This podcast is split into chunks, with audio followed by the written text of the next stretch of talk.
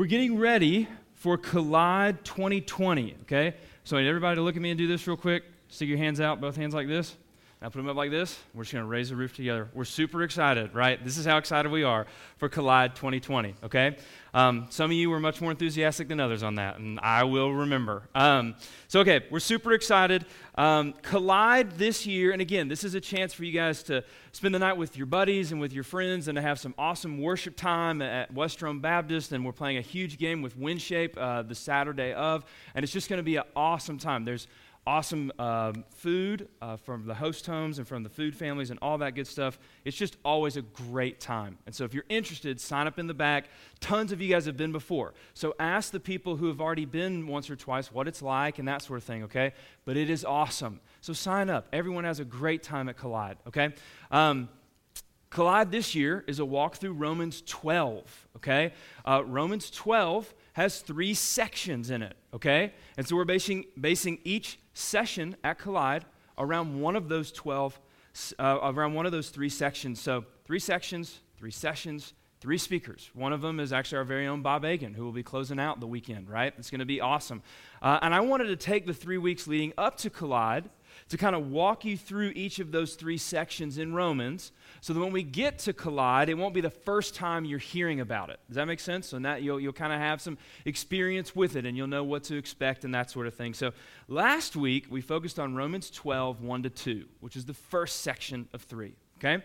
Uh, we talked about how Romans 1 through 11, right? So Romans is 16 chapters. The first 11, Romans 1 through 11, is the good news of Jesus Christ, right? Is the gospel, the good news of what Jesus has done for you and me, taking our sins, putting them on himself on the cross.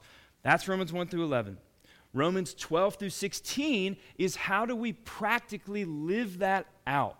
What does the good news look like in our lives? We are all being molded by something, okay? Every one of us is being molded by something. Christians are not being molded by the world around us, but instead, Jesus is renewing and changing our minds so that we look more and more like Him instead of like the world. When something happens, the world might respond one way. It's up to us as Christians to respond in a different way, right?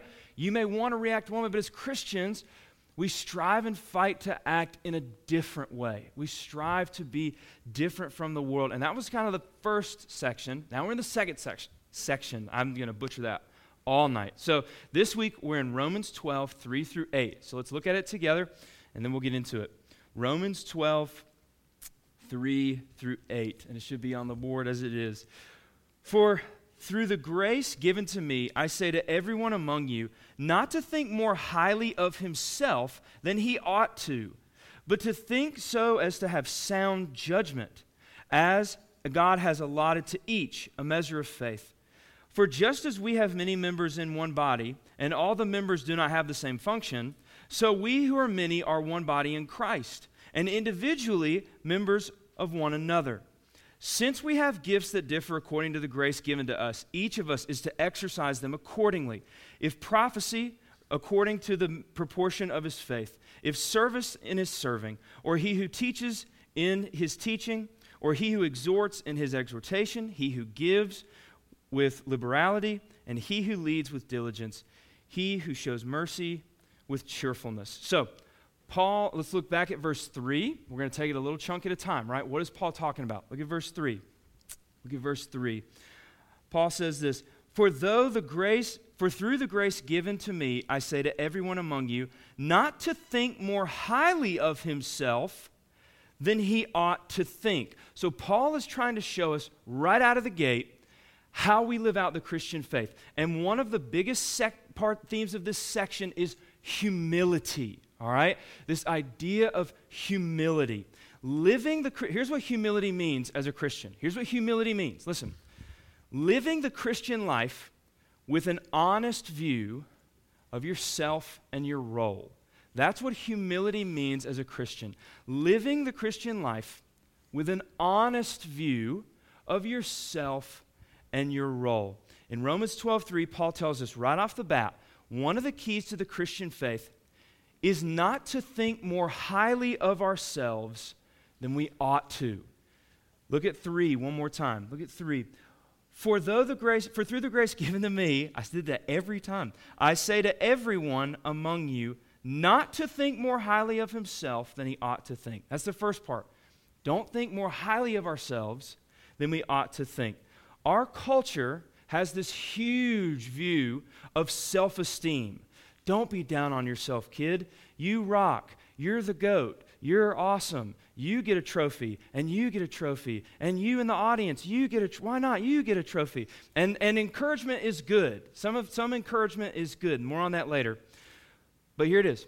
So often, okay, so often, so often, our biggest issue is not too low a view of ourselves, but too high of one. Culture keeps trying to focus on changing how we view ourselves. Don't view yourself as a loser. You're a winner. You're not lame. You're awesome. And some of that is good, helping clarify how we view ourselves. But the Bible suggests something different entirely here. The world says you need to change how you view yourself. Keep viewing yourself, just change the narrative. Don't look at yourself in a negative way, look at yourself in a positive way. Turn the frown upside down, right? All that good stuff, okay? The Bible says that this is not the root issue. I wrote this in bold, so you know it's important, right? Listen, the root problem, according to the Bible, is not necessarily how we view ourselves, but that we view ourselves too much. The root problem, according to the Bible, according to what Paul says, is not necessarily how we view ourselves, but that we view ourselves too much. C.S. Lewis says it like this, and some of you have probably heard this before. Don't think highly of yourself, right? Be humble. Well, what is humility? This is what C.S. Lewis says. Humility is not thinking less of yourself, but thinking of yourself less. Humility is not thinking less of yourself, but thinking of yourself less. It's not thinking less of yourself. Two examples. Example number one I'm awesome. I'm amazing. I'm so great. Boo, right? Okay. Example number two I'm awful. I'm terrible. I'm the worst. Aw, right? Okay. It's easy to think of those two examples as the polar opposites of each other. And they are totally different on the outside. It's really the same house, just with two different coats of paint. Did you notice that the common denominator in both of those examples is the word I? If you take away the excess language, both of them said the word I three times. They see themselves differently, but they're both obsessed with their own worldview. They're both obsessed with their own worlds.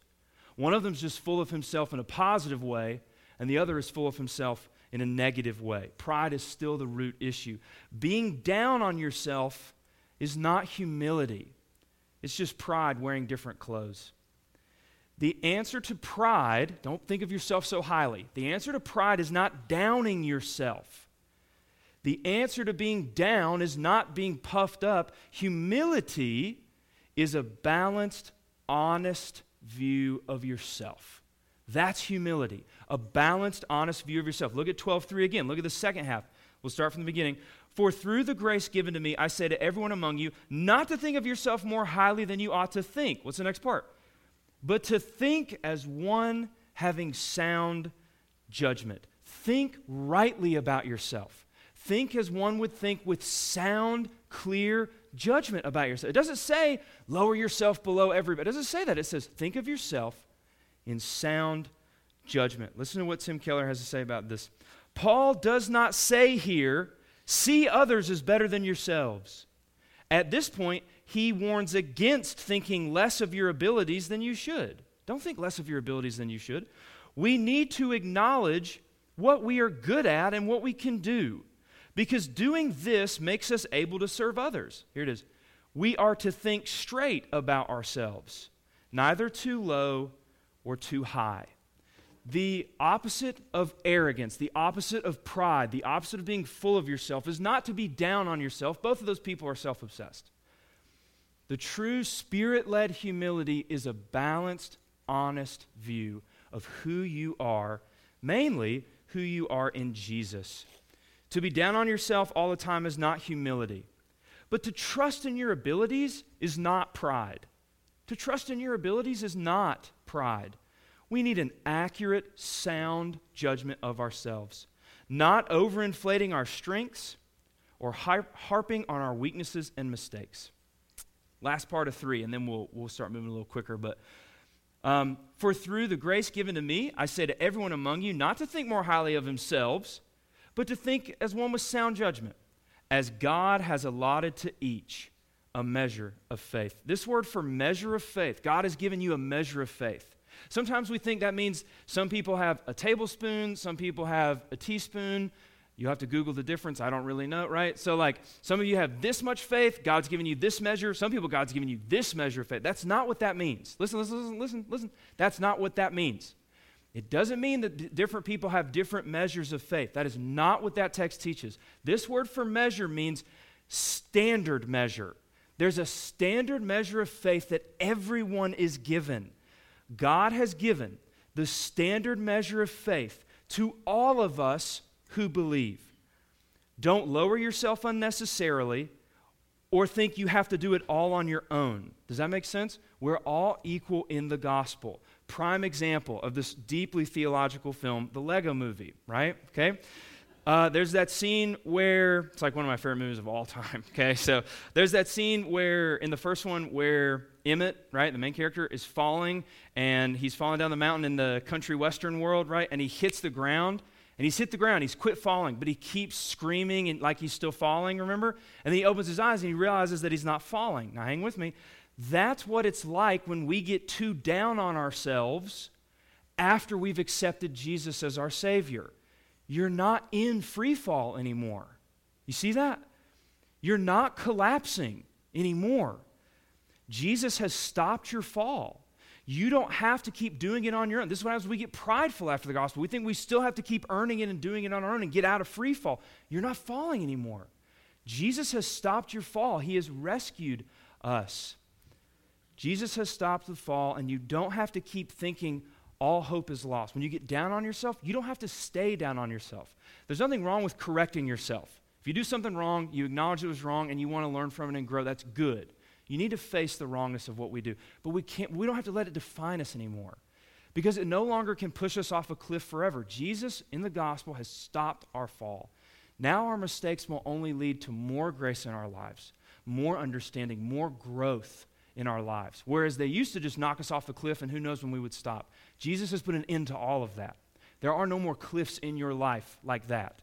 He will protect us. Okay? So keep that in mind. To stop obsessing on yourself, either negatively or positively, to stop obsessing on yourself, we have to start focusing on what Jesus has done. You, to stop focusing on yourself so much, you have to focus on what Jesus has done. Jesus has freed you from the need to prove yourself or to be down on yourself. Okay? Now, we are all equal in Christ, but that doesn't mean we're all the same. We're not all, cl- we've all been given the standard measure of faith if you are a Christian, right? But we're not all clones, okay? Look at 4 and 5. Look at 4 and 5 of Romans 12. For just as we have many members in one body, and all the members do not have the same function, so we, who are many, are one body in Christ, and individually members of one another. Members of one another. One body, members of one another. Type A's in the room. You may want to circle that, right? Um, one thing that amazes me is the forethought that the founding fathers had when they designed our government with each section of government designed to where they don't have to know everything.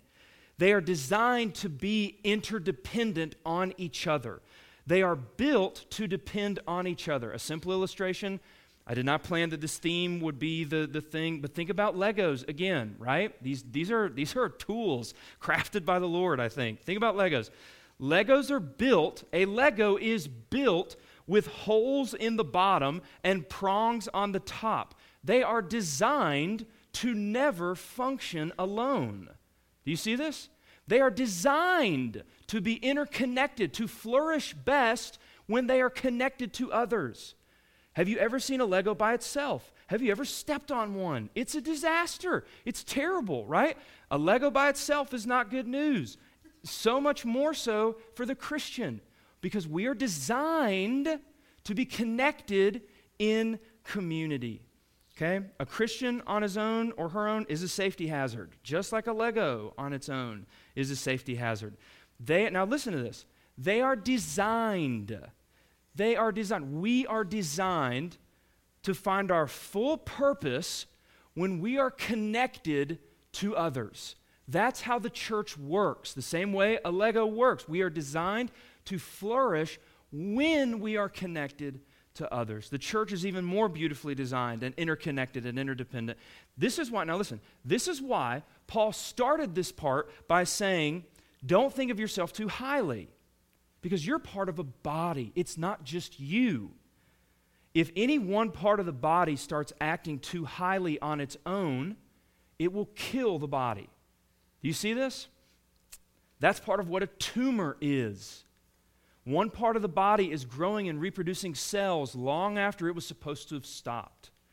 And in the same way, we have to know our role in the body, in the grand scheme. We have to know our gifts and how these gifts apply to the whole body. Uh, I'm going to lose some of you and I'm going to gain some of you. Tom Petty is an excellent musician, right? Great performer. He went, here we go. He went, the, the adults are in the room tonight. He went on tour several, just, just Think of a musician, right? Okay. He went on tour and he needs a drummer.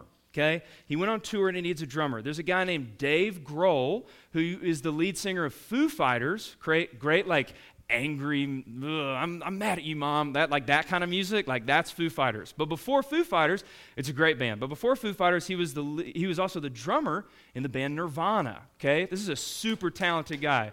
All right, I'm going to talk to your parents after this. Um, so, okay, I'm just kidding, kind of. A lot of drummers. So, here, here's, now listen, he goes on tour. I'm just kidding. He goes on tour with Tom Petty, right, as a drummer.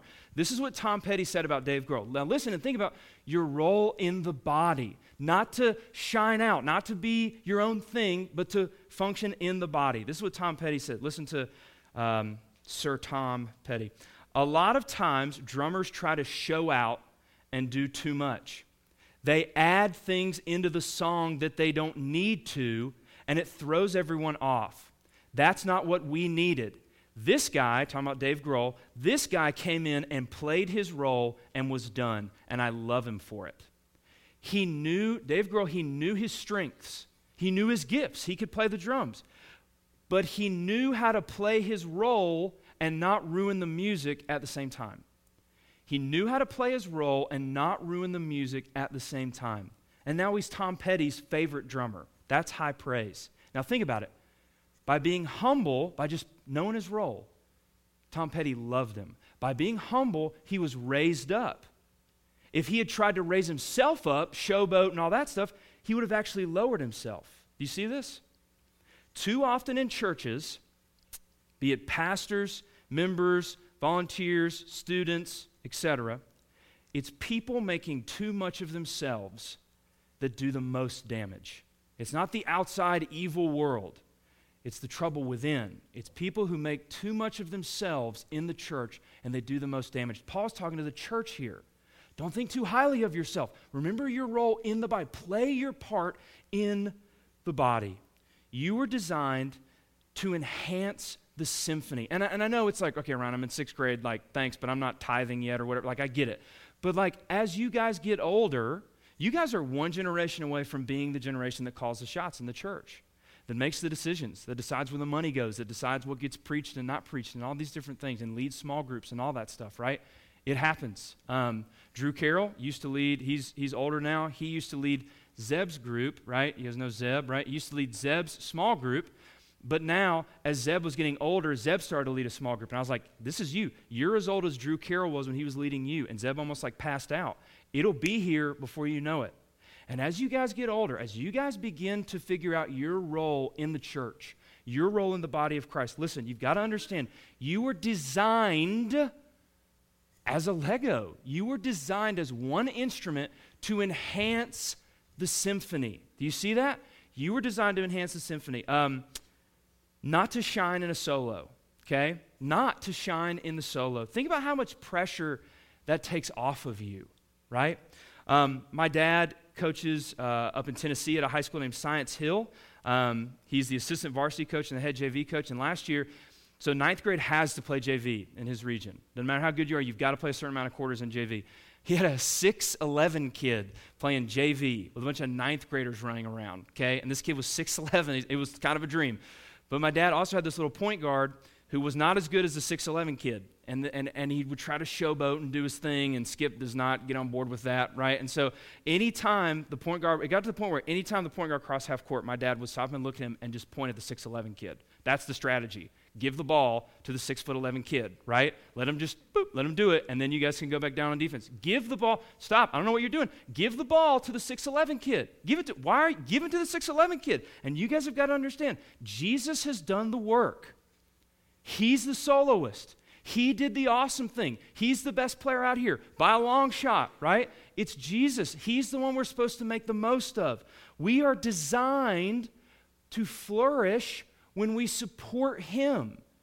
We're designed to, to enjoy church. You will enjoy church the most the less you make it about you and the more you make it about Jesus. You will enjoy church more and more the less you make it about yourself and the more you just keep trying to get the ball, get the attention to the six foot 11 kid, right? To give it to Jesus. But when we try to make it about us, when we try to take focus off of Jesus and what he's done, the whole body hurts, right? The whole body hurts.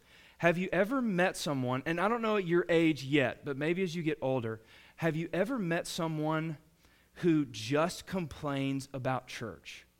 All they have with church is problems with it. What a sad, what a sad life to always be miserable like that.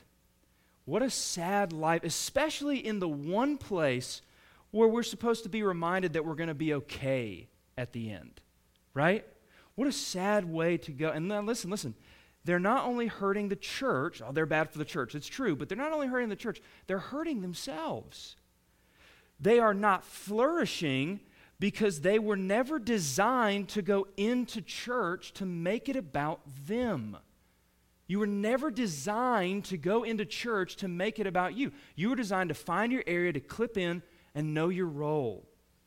When part of the body won't stop producing cells that's when a tumor grows. And in the same way, when a person won't stop and submit to the whole needs of the body, cancer starts to grow. We were designed to help the body of Christ, not to be soloists. You were not designed for it. So the more you try to make church about you and your preferences and your things and your whatever, the more miserable you'll be. That's what Paul is saying here. You're designed to be a part of the body. Um, how can you use your gifts to enhance the symphony and not hurt the music? Let's look. Six through eight, and then we'll be done. Six through eight, and then we'll be done. Since we have gifts that differ according to the grace given to us, each of us is to exercise them accordingly. If prophecy according to the, pro- the proportion of his faith, reading is obviously not my spiritual gift this evening. If service, it is serving or he who teaches in his teaching, or he who exhorts in his exhortation, he who gives with liberality, he who leads with diligence, and he who shows mercy with cheerfulness. Uh, one quick shameless plug. The um, 2015, Bob and I did a series on spiritual gifts. It's on the PVN podcast. It's, it's creatively titled Spiritual Gifts. Okay, I think you should definitely check it out. It's super helpful. It's like a five five part thing. It's actually the first podcast of PVN students that we did. It's a series on spiritual gifts, so you should check that out. But let's talk about this. These are the lists of spiritual gifts. What gifts do you have? How can you help the church? I know the sixth grade class, and uh, they did a spiritual gifts assessment earlier in the semester, right? Or last semester, excuse me.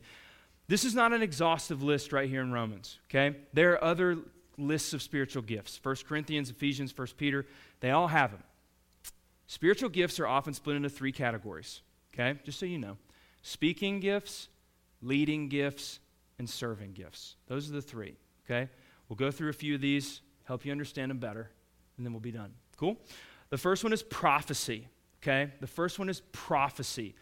So we got to understand this. Uh, and we may need to do a whole night on this, but we need to figure it out. Okay, prophecy is not telling the future. I know that's confusing. Prophecy originally never meant telling the future, it's just kind of been hijacked over time. That's not what prophecy is. Here's what prophecy means listen, prophecy means telling listeners what God has told you.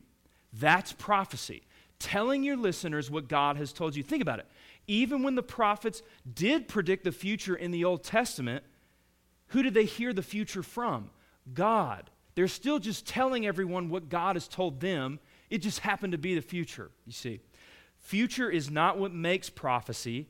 Hearing from God is. Look at 12:6. Look at 12:6. Since we have gifts that differ according to the grace given to us, each of us is to exercise them accordingly. If prophecy, then according to the proportion of his faith. According to the proportion of his faith. According, this again means according to the standard of faith. It doesn't mean like you're giving a little faith and you're giving a lot of faith. You're Moses, and then you're giving a little bit of faith. You're going to do, you're like Peter, you're going to do okay. It's not what it means. The standard of faith that you're given, that's what you should prophesy according to okay? The standard of, in other words, listen, in other words, if you're going to prophesy, it should be in accordance with the faith. It does not need to contradict the faith. This is teaching proper doctrine. What, what does prophesy have to do with me, right? This is preaching. Hearing what God has to say and then sharing that with your listeners. This is preaching, hearing the Bible and telling it to others. Too often, and you've probably heard this or seen this, people will receive, look at my hands, a word from God. Like in the most random ways. People receive a word from God, and that word does not build up the body, it just builds up the speaker. If you're going to teach or if you're going to lead, you need to know your stuff. You don't have to be an expert, but we should strive to be better teachers. We should strive to be sure that we are lining up with what the Bible says. We won't be asked to be perfect, but God will help us progress in teaching. So as you grow older, as you start to lead groups, you start to lead a group at Collide or a small group or teach kids, be sure you understand and know what you're teaching. Look at verse 7. Look at verse So there's prophecy. Mom, youth pastor told me he was going to be a prophet. Okay. If service in his serving, or he who teaches in his teaching. So service, verse 7. Okay? Service is verse 7. That word for service is diakonia. It's where we get the word for deacon, right? This is, gives you a clue as to what deacons do. They serve, okay?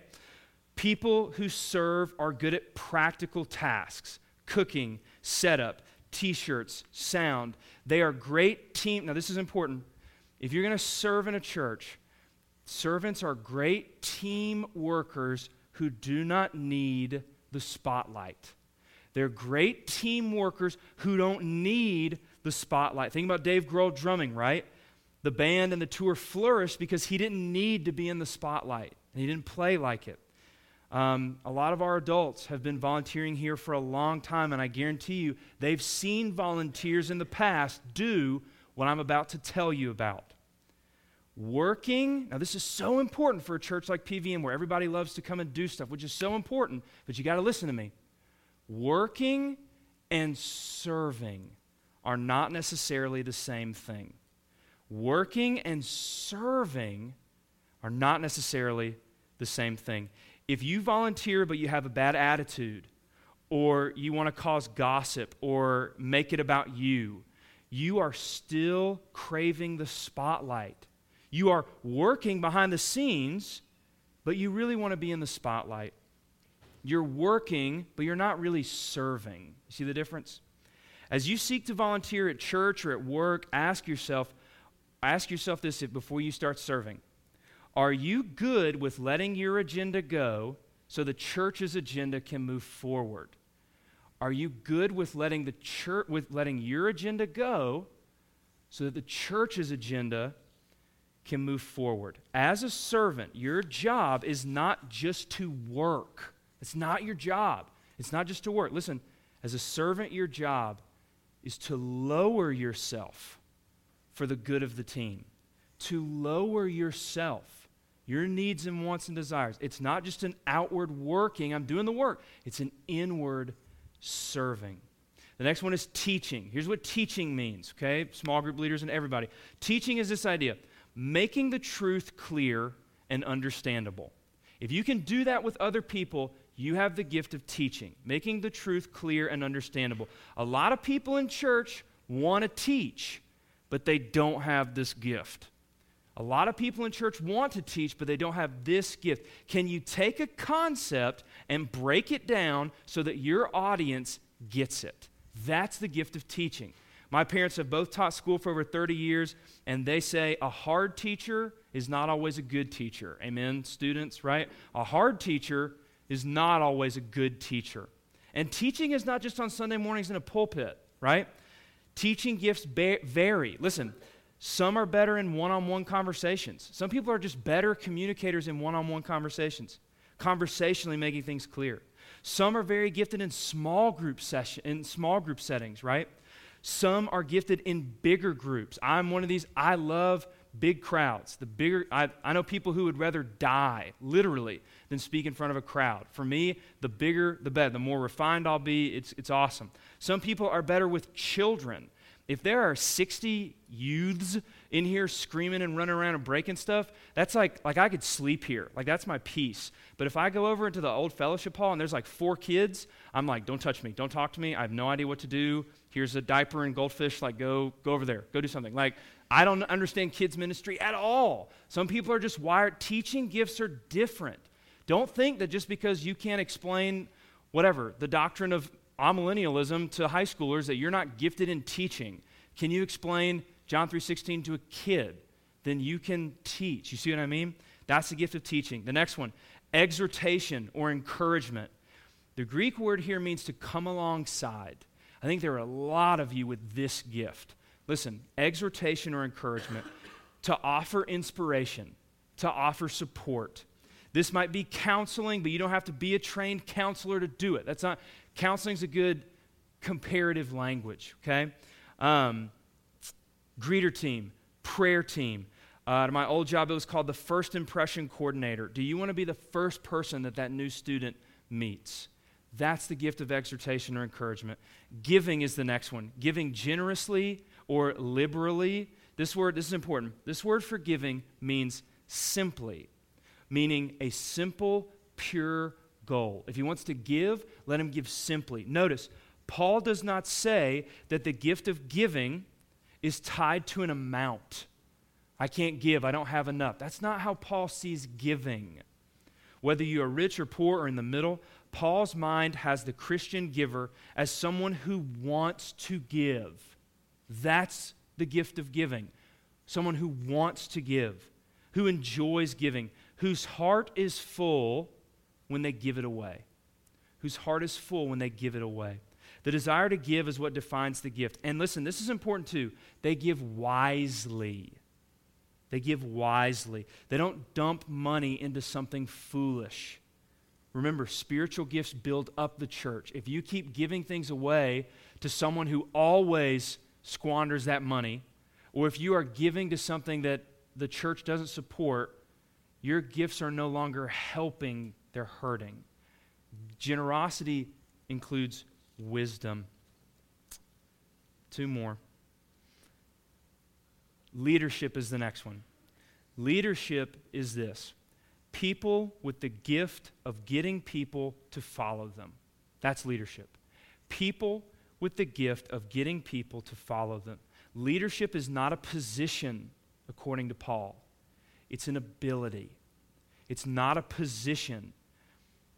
What I mean by that is, well, let me explain. To set a vision and have people follow that vision. One of my favorite quotes of all time is this Leadership takes trust, and trust takes time. Leadership takes trust. The people that are following the vision have to trust you, and that takes time. Good leadership cannot be rushed, especially in the church. People may follow your position for a while, but when things get difficult, they'll stick by you if they know you. One of the reasons I still enjoy events, Passion, Collide, Back to School Bash, Halloween Party, even Winter Jam a little bit. Don't tell anybody, right? Um, even that, because it gives us, it gives me and the team a chance to work together for all of us to build trust and friendship. There is almost always a funny story that we get to have as a team after nearly every event. Uh, a couple years ago for Winter Jam, uh, Chris Fossatelli drove the wrong way down the interstate on the way home. So don't tell your parents, but we got to laugh about it a lot. So stuff like that, like fun stuff that we get to like enjoy. It was it wasn't the whole way. Like it was like a little you get it, okay? And I don't know that it was the interstate, but you get it. Like we get a chance to bond as a team. Events are awesome. Leadership is primarily the ability to connect people to your vision for the church. Last one, mercy. The desire to work with the poor, the weak, the sick, the elderly, and so on. My mom has taught special ed for over 30 years. She loves doing it. She has a heart to help those who have difficulty. These gifts look different in different situations, okay? One church may need more small group teaching and less big group teaching. One church may need more greeters. One church may have givers, but they, do, they don't do it with the right heart anymore. Spiritual gifts is a very complex issue. A couple ways to help you figure out your gifts, okay? And then we're done. One, self examination. Self examination. Paul says in verse 3 to examine yourself with sober judgment. Now, listen, the best way to get a 360 view of yourself is to ask other people who can see things that you can't. Examine what do you like to do? What do you feel the church in America needs help with? What is, what is something that you feel the church in America needs help with? That may be a passion that the Lord is giving to you. What are you passionate about helping the church with? Number two, of three, so we're almost there. Use your gift. Paul says in verse 6 to exercise the gift. If you think you have a gift for a particular thing, put yourself out there and start serving in that area. When I thought I could speak and teach, I would call FCAs, I would call youth groups and ask to come speak, putting myself out there to see if this is really something I could do. When I thought about youth ministry, I called Bob and asked if I could just come and learn from him. Put yourself out there. Start taking steps. Work in the kids' ministry. Work in the kitchen. Do, work on the tech team. See if there are ways that you can use that gift. And number three, last one. Here's, this isn't really that, but as you get older, I want you to hear this. If you are starting to make the gift more about yourself than about the body, I would recommend taking a step back and attend only for a while. Maybe you just need a chance to reset for a season. It happens. But Paul gives these gifts in terms of building up the body. A gift that is used selfishly or with an agenda is not helpful. It's a tumor that is hurtful. Giving, as long as the church does what you want with your money, is not giving. Serving and causing disorder or anxiety when you serve, because you're always complaining about what you have to do, is not serving. Teaching false doctrine is not teaching. Jesus wants you to be involved in his church. He doesn't just want to save you. Part of being saved is being involved in His church. He took us while we were far away, while we were the most unhelpful people to the church ever, and He now uses us to help grow His church. Think about it. The Apostle Paul is the guy who's writing these things. Paul used to hurt Christians and throw them in jail. He was the worst person to help build the church. And now he's actually teaching us how to help it grow. The church really isn't a story of you using your gifts, it's the story of Jesus' grace. And when you see your gifts through that lens, you'll use them to build up the church. Let's pray.